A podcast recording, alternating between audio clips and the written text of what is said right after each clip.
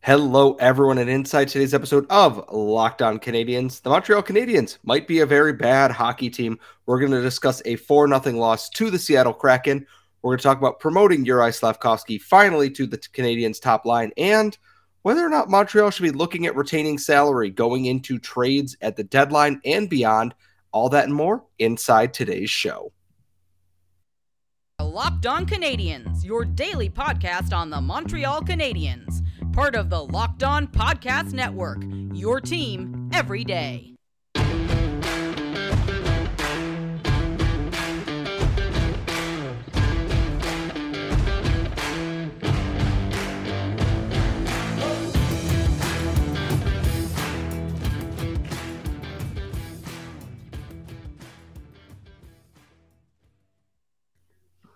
Hello, everyone, and welcome to episode 761 of Locked On Canadiens. As always, we are your daily Montreal Canadiens podcast. You can find us wherever you get your daily shows in your podcatchers and beyond. And if you're watching us on YouTube, thank you so much for subscribing. Please make sure you ring the bell to get notified every single time we post a new episode. I am one of your hosts. I am Scott Matla, and if you cannot tell by listening or by seeing, I am a little under the weather, but I refuse to go on IR because I am stupid and don't like to take care of myself when I need to. And I am joined, as always, by my co host, the active stick, Laura Saba. And Laura, it's Monday night.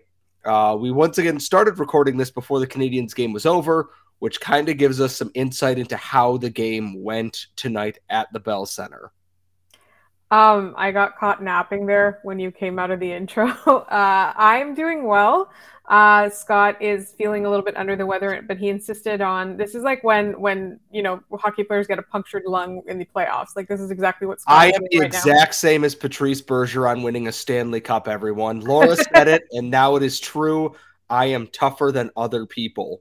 I am actually a giant baby when I am sick. So uh, I'm gonna I'm gonna take this as a compliment right now.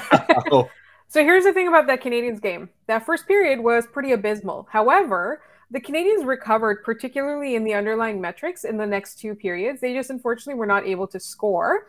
Um, and also, they like the shot attempts were like they improved as the game went on, and there were a lot more shot attempts than actual shots, which tells me a couple of things. Like one, Dave Hakstol team blocking shots.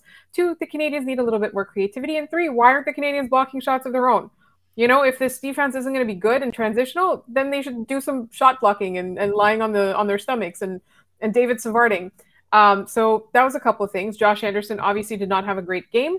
Uh, we're going to talk a little bit also about um, uh, Jake Allen obviously not being there. Uh, and uh, the goaltending on this team is suffering a little bit. It's not world beating goaltending by any means, but I think both goalies have regressed. And like Samuel Montembeault, bless him, like even tonight he had couple highlight reel saves, right? Like he's doing his best. But the Canadiens as a whole, they cannot allow themselves – to get into a three nothing hole so early in the game. And it was it was bad. Like it was like i was in the middle of texting scott a complaint about the second goal which again admittedly i was a little bit behind. And then it was like they scored again you know? So i i think the canadians they they really need to not do this. This is not the first time we've had this conversation. This is absolutely not the first time that um, they have allowed so many goals so early in the game and then not been able to recover. And this is like the not not the first time that like even though they played better in the second two periods, they might have even won the game if they hadn't allowed themselves to go down early. So this is something that they're going to have to deal with. They're going to have to work on. You know, for so many years we kept talking about the second period and how it was so bad. The Canadian second period was abysmal, abysmal. And then, you know, last year there was a lot of all the periods were bad. And now it's like, well, you put yourself in a hole. Like, why are you giving yourself additional effort you're, you're going to have to exert? And I'm, I realize that I'm ranting really, really fast right now. I'm trying to prevent Scott from having to talk. um, so I am, in this case, I am truly, uh, admittedly, silencing my co-host as I often get accused of doing because I said one too many sentences too long. Um, but I think, you know, I would have been okay with the canadians effort if the first period wasn't so putrid. And that's the thing is like Samuel Montembeault tonight. I know he let in three goals, but he's the only reason this was probably not a seven or eight goal game. That first period was terrible, and it set the tone for the rest of the game because the Canadiens are playing from behind. And yes, they picked up the shot attempts in the next two periods. They broke even in that at five on five. They had far less shots on net, though, is the thing you can attempt as many things as you want. You have to eventually get them to the net. And that's the issue is a lot of them came from range and not in uh, areas you want them to get to. They won the high danger battle at the end of the night, which is good. We want them to get to these opportunities. They won the expected goals battle at five on five. But the finish and the little things aren't there for this team. And I think part of it is it's a discipline thing. They put themselves in the box, didn't give themselves good opportunities there. And of course, the power play still sucks, abysmally so. And power play didn't make or break the game tonight, but it would sure be nice to like maybe have a chance. They got a power play and got one opportunity out of it. And it's just not the effort isn't where it needs to be. Like we're going to talk about Uri Slafkovsky in the next segment, but like outside of Jake Evans, no one really seemed to give a crap tonight. And I look at, you know, the third line. We talked about getting Mike Hoff or the fourth line and getting Mike Hoffman back into the lineup. Uh, at the bottom of the possession numbers is Michael Pezzetta, Jonathan Drouin, and Mike Hoffman. And at this point, I get that why they're keeping Michael Pezzetta around. It it doesn't work. It, it's that whatever trio they get there doesn't work. And yeah, they're missing Sean Monahan to kind of, you know, balance out the forward lines here. But as we talk about in the next segment, you got to let guys start finding their legs in the water here, or you just figure out maybe this isn't for them. And the possession numbers don't look as bad as I was anticipating. Evgeny Dadonov's up there. There's a lot of positives, but overall, this is just a game that the Canadiens did not play well in. Martin Jones didn't really have all that busy of a night. Uh, in all situations, he faced 21 total shots. The Canadians gave up that many, I'm pretty sure, in the first period. Like, that's unacceptable. If we include all situations, uh, the Kraken had five expected goals tonight, and the Canadiens had 2.69. Canadiens won the game, played better at five on five, got absolutely smoked everywhere else. And we knew special teams were an issue. It's another game you got to crumple up, you got to throw in the trash because now they've got an emotional one coming up on what is it Thursday night when the uh, Nashville Predators come to town. It is PK Subban night at the Bell Center. Exactly, and so that's the thing is like, I think one of the, and those games are the ones where like you find that it's it, the game ended at four four nothing. Uh, the Kraken won at four nothing. So, um, you know, it's one of those things where like they have to they have to get it up for a game like that because night in and night out we see at the Bell Center whenever there's something going on before the game, like the emotional um like repercussions of that usually means a slow start for the Habs. It's not usually a good a good sign. So I think it's really really important that the Canadiens start start showing up to games in the first minute, not in the second period. Um, there's also um, my French is very terrible and I am sick, so I'm going to do my best to read this tweet from Marc Andre Perreault from TVA. Gallagher porte un bot protectrice au pied droit. So I want to say that's right foot. Yes. So he's got a protective boot on his right foot. Yes. Um, not great, not great at all. But um, once we get a more official update on that, we will obviously have more to talk about on that. But we do have something to talk about in our next segment, and that is Uri Slafkovsky one of the bright spots after a real rough stretch. And we're going to talk a little bit about maybe promoting him up here and why it's time to pull the trigger on that coming up next. But first, today's show is brought to you by the folks at Bet Online. They are your number one source for all your sports betting info, news, stats, analysis, everything you need. You need new lines, you need new props, parlays, everything. Bet Online has you covered. Obviously, the NFL playoffs kick off this weekend. Hockey is in full swing, basketball, NCAA, and NBA is in full swing everything you're looking for, even MMA, boxing, and golf. And we know you like sports podcasts because you are listening to Laura and myself here at Locked On Canadiens. They have podcasts for you as well. So head to their website today to, or use your mobile device to learn more. And remember, bet online, it's where the game starts. We are back here at Locked On Canadiens. And before we dive into our next segment, please make sure you subscribe to Locked On NHL Prospects, where if you want more prospect info about the upcoming draft, subscribe wherever you get your podcast and on YouTube. Hedy Kalakesh does a great job. You're going to want to make sure that you are up to date on everything that they are covering for this. That game was bad. We are in agreement that that game against the Seattle Kraken was not good. Whatever the opposite of good is, besides bad, is what that game was.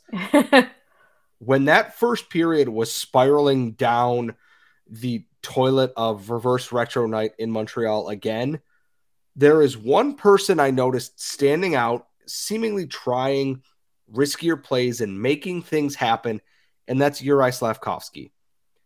He got more ice time tonight at five on five, which is good. They increased that as they should have. My argument now is this is that now is the time to pull the trigger and put Slafkovsky on that top line. You you we know Kirby Dach, Nick Suzuki, and Cole Caufield works, but we know the way the lineup is set right now. Jonathan Drouin at center in any line is not working. If you bump Kirby Dach into that second line role and you find some combination to work there, maybe you put Dach and Slafkovsky together. I don't know. And you move Hoffman up you got to try something because we are now getting we're at the point of the Canadian season. Their odds for Bedard, I think, are in the top five now. I think they have an eight and a half percent chance with their own pick, not Florida's.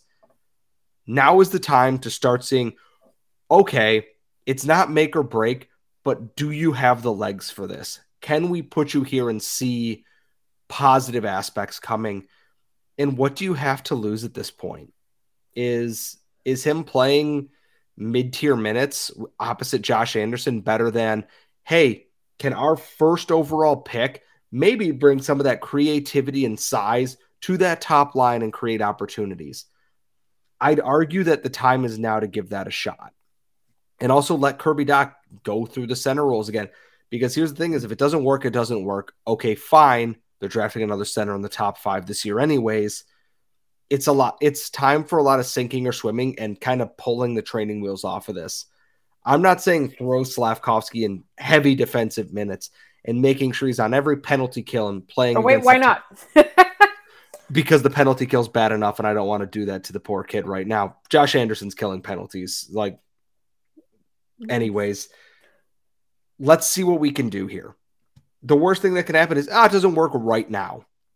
Okay, cool if you don't try it, you can't know. You got to take off the kid training wheels at some point and give them an opportunity.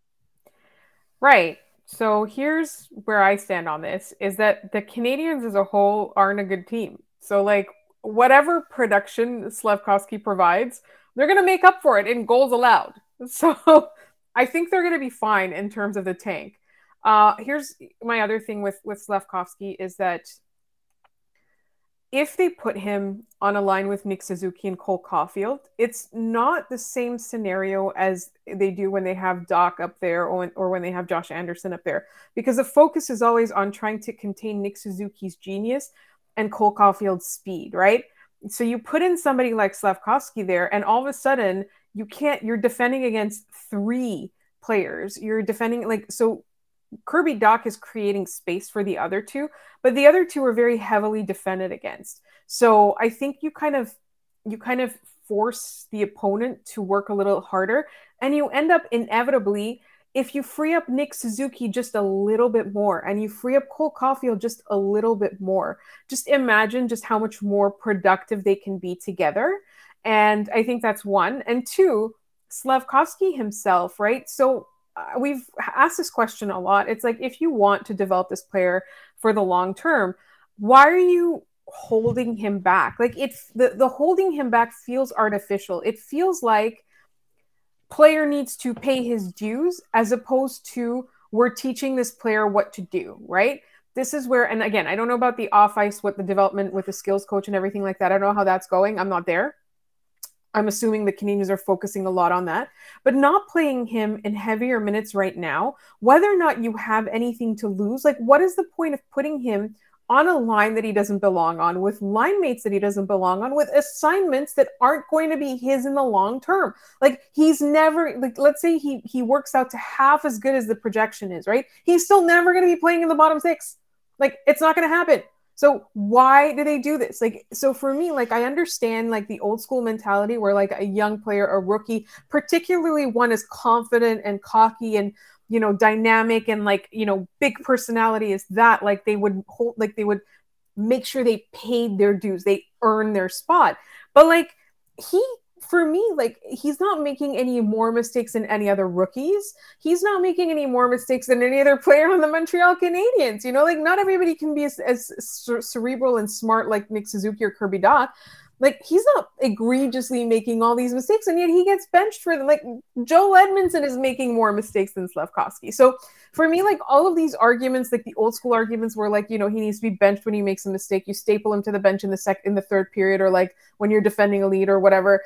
Um, all of those arguments, I mean, that's fine and that's all well and good. But I thought that that Martin St. Louis is a new type of coach. I thought that this the Canadiens were a new type of of, of hockey team. I thought they were forward thinking. I thought they were bold. And so for me, it's just like whatever happens, happens, right? Like they're just it's just going to take him longer to develop, right? And and for me, it's like why not? Like give give him a chance to see how you know how much he has to work. Like if you're not putting him on the top lines now, the top like and yeah, sometimes they do put him on the second line sometimes. But like, I'm sick of seeing him in the bottom six. I'm sick of not seeing him on the power play, or like you see him there for like two seconds and then they pull him off.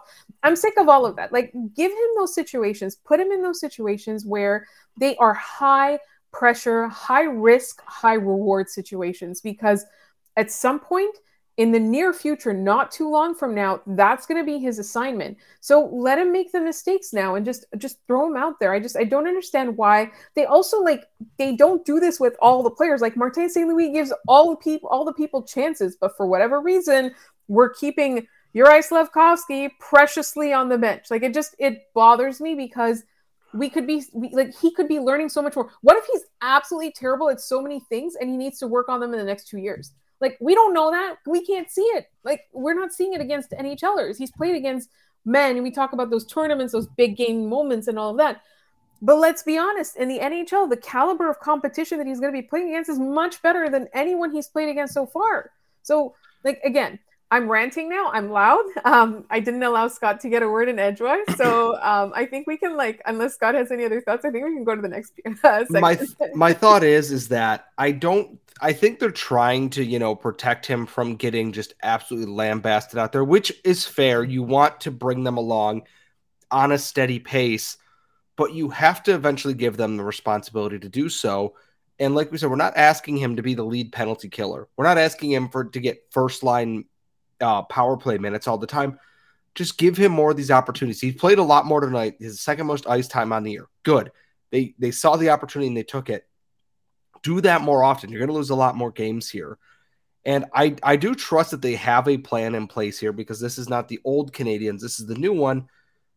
But I want to see kind of what those next steps are. I'm not asking for it all of a sudden to Yuri Slafkovsky to turn into a 20 goal guy.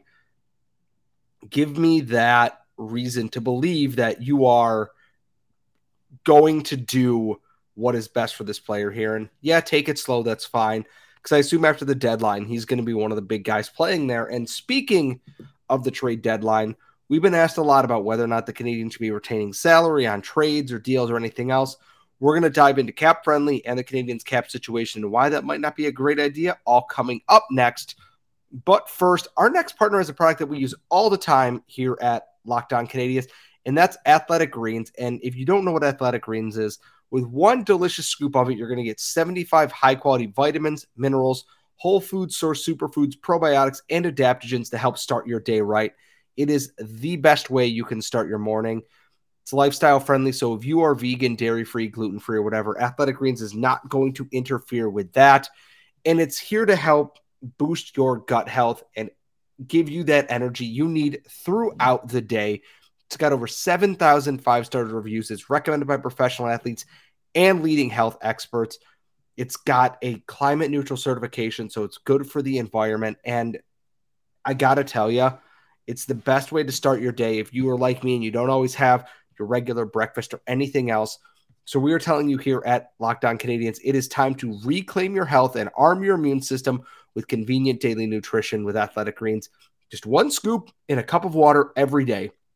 That's it. No need for a million different pills and supplements to look out for your health.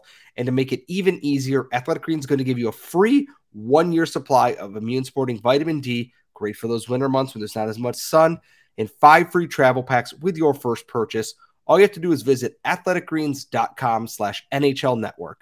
Again, that is athleticgreens.com slash NHL network to take ownership over your health and pick up the ultimate daily nutritional insurance. All right, we are back here at Locked On Canadiens, and we get asked a lot. Uh, should the Canadiens retain salary? We've discussed it before in some of these trades. Should the Montreal Canadiens be retaining salary to move out some of these contracts? And as of this year, right now, that answer is no. The Canadiens are heavy into LTIR. They have less than a million dollars in cap space right now. They need to get people off this roster because Carey Price is the big reason why they are able to use LTIR effectively.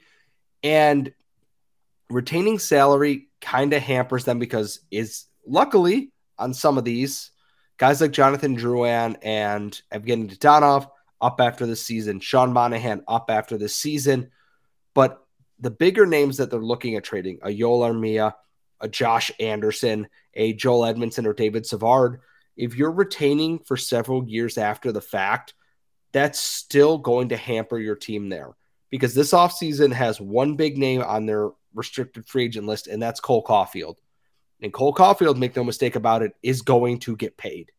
And you want to have as much cap flexibility to get him signed, get some of your other lower restricted free agents signed, and then maybe try to add to this team. And that's not counting bonuses or anything else in there right now. Retaining on things, unless you were 100% sure you're going to be moving these things out. What if they want to buy someone out, etc. You got to make sure that you're not putting your future cap in issues here when you need to re-sign parts of this young core again or two new contracts after their current ones are over with. So this is a question like so we wanted to talk about this topic because inevitably in any mailbag that we get, whatever guests we get, it's always something like should the Canadiens retain salary in order to trade this or uh, that player?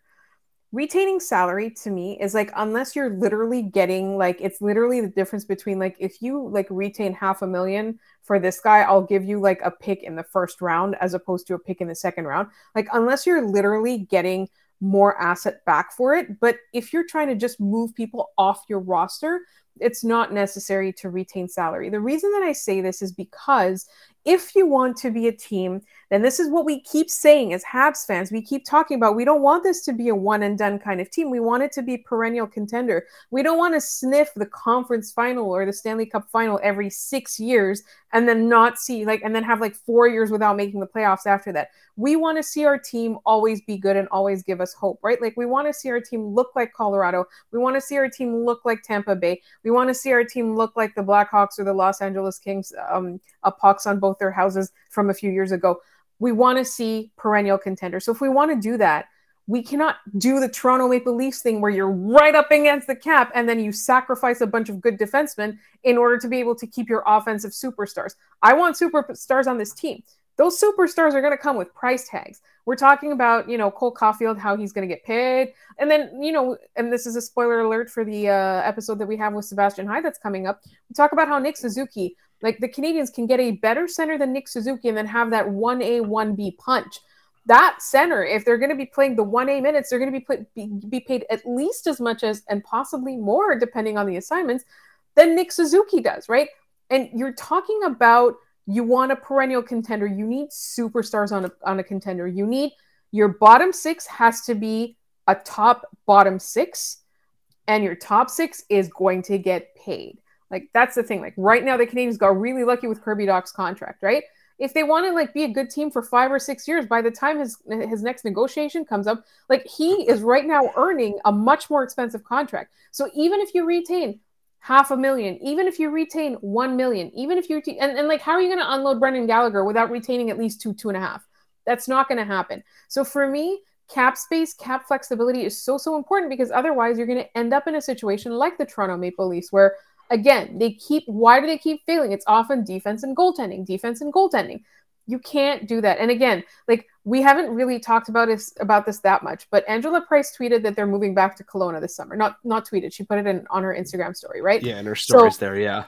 Yeah. So like it's it's in her stories, right? So there's not been anything official, but like what if that means that Carey Price is officially retiring, right? that LTIR space goes away, right? It doesn't it doesn't help them anymore, right? So you really just you need to make sure that you put yourself in as much of a position as you can. Like if it's a difference between getting a star player in return and a scrub, yeah, retain 500,000, retain a million, but you're not getting a star. Like in the situation that you're trying to move somebody that makes too much money off of your cap, you're not getting a star in return. You're the best you're hoping for is picks and potentially prospects. You know, just like we saw last year. Like I think the Canadiens did a great job trading last year, but at the same time, they didn't get any superstars in return that's not what happened. So like you got to be smart with the retaining salary. And again, I, I, sound like I'm angry about it, but I'm not. I'm just I'm very passionate about not retaining salary. Um, it's it's one of my passions in life, just like graphic design. But I, I think you know I think I love the question because I do think that it's worth exploring as an idea. Like in order to trade this guy, should the Canadiens retain salary? But I always firmly believe the answer is no. Do not retain salary for anybody who's not coming off the books the immediate offseason after the trade. And I look at this, the only people that, unless you're getting like an incredible deal for like a Josh Anderson, I don't see the value in retaining salary right now because they need to clear space. And like we said, if Carey Price retires, that LTIR is gone. Yeah, his cap hits off the books, but the LTIR is no longer there. And unless you're going to stick Brendan Gallagher there, which I don't think they will, it's complicated. Is that they have a juggling act to clean up what's left of the Bergevin regime, and then they got to get guys under contract going forward because eventually you want to contend, and to contend, you got to pay other pieces to be on your team here. It's, yeah, it'd be great if we had a team entirely of all drafted pieces. I also live in a reality where I know that is not always going to be possible so you want to save that. I don't want to do what Marc Bergevin did for a while, where he sits on like $6 million in cap space and does nothing with it. But you have to allow yourself some flexibility that that opportunity comes up. You can go, okay, this is mine now, and open up that space there. So it's the deal has to be too good to pass up for the Canadiens to retain salary. And right now, uh, we don't know what's been offered. We don't know what's out there we don't quite know yet. But the trade deadline is barreling forward towards us. It's about a month and a half away at this point. And obviously, as things come up and things go, we will keep you in the loop on everything there. And as always, thank you for tuning in. You can follow us on Twitter at LO underscore Canadians, wherever you get your podcast, or on YouTube at Locked On Canadiens. Uh, you can follow Laura at The Active Stick. You can follow myself at Scott Matla. Coming up on our Wednesday and Thursday episodes, we have a two part series with Sebastian High. We're talking Nick Suzuki. We're talking the Canadiens' defensive depth. We're talking the World Junior standouts. We're talking draft prospects. Everything Canadiens fans need to know about this upcoming offseason and the draft will be in those two episodes. So please, please, please make sure you are locked in and subscribe to us on YouTube. Ring the bell so you get notified right when those suckers go live at midnight so you can watch right there. And as always, folks, thank you so much for tuning in, and we will see you all next time.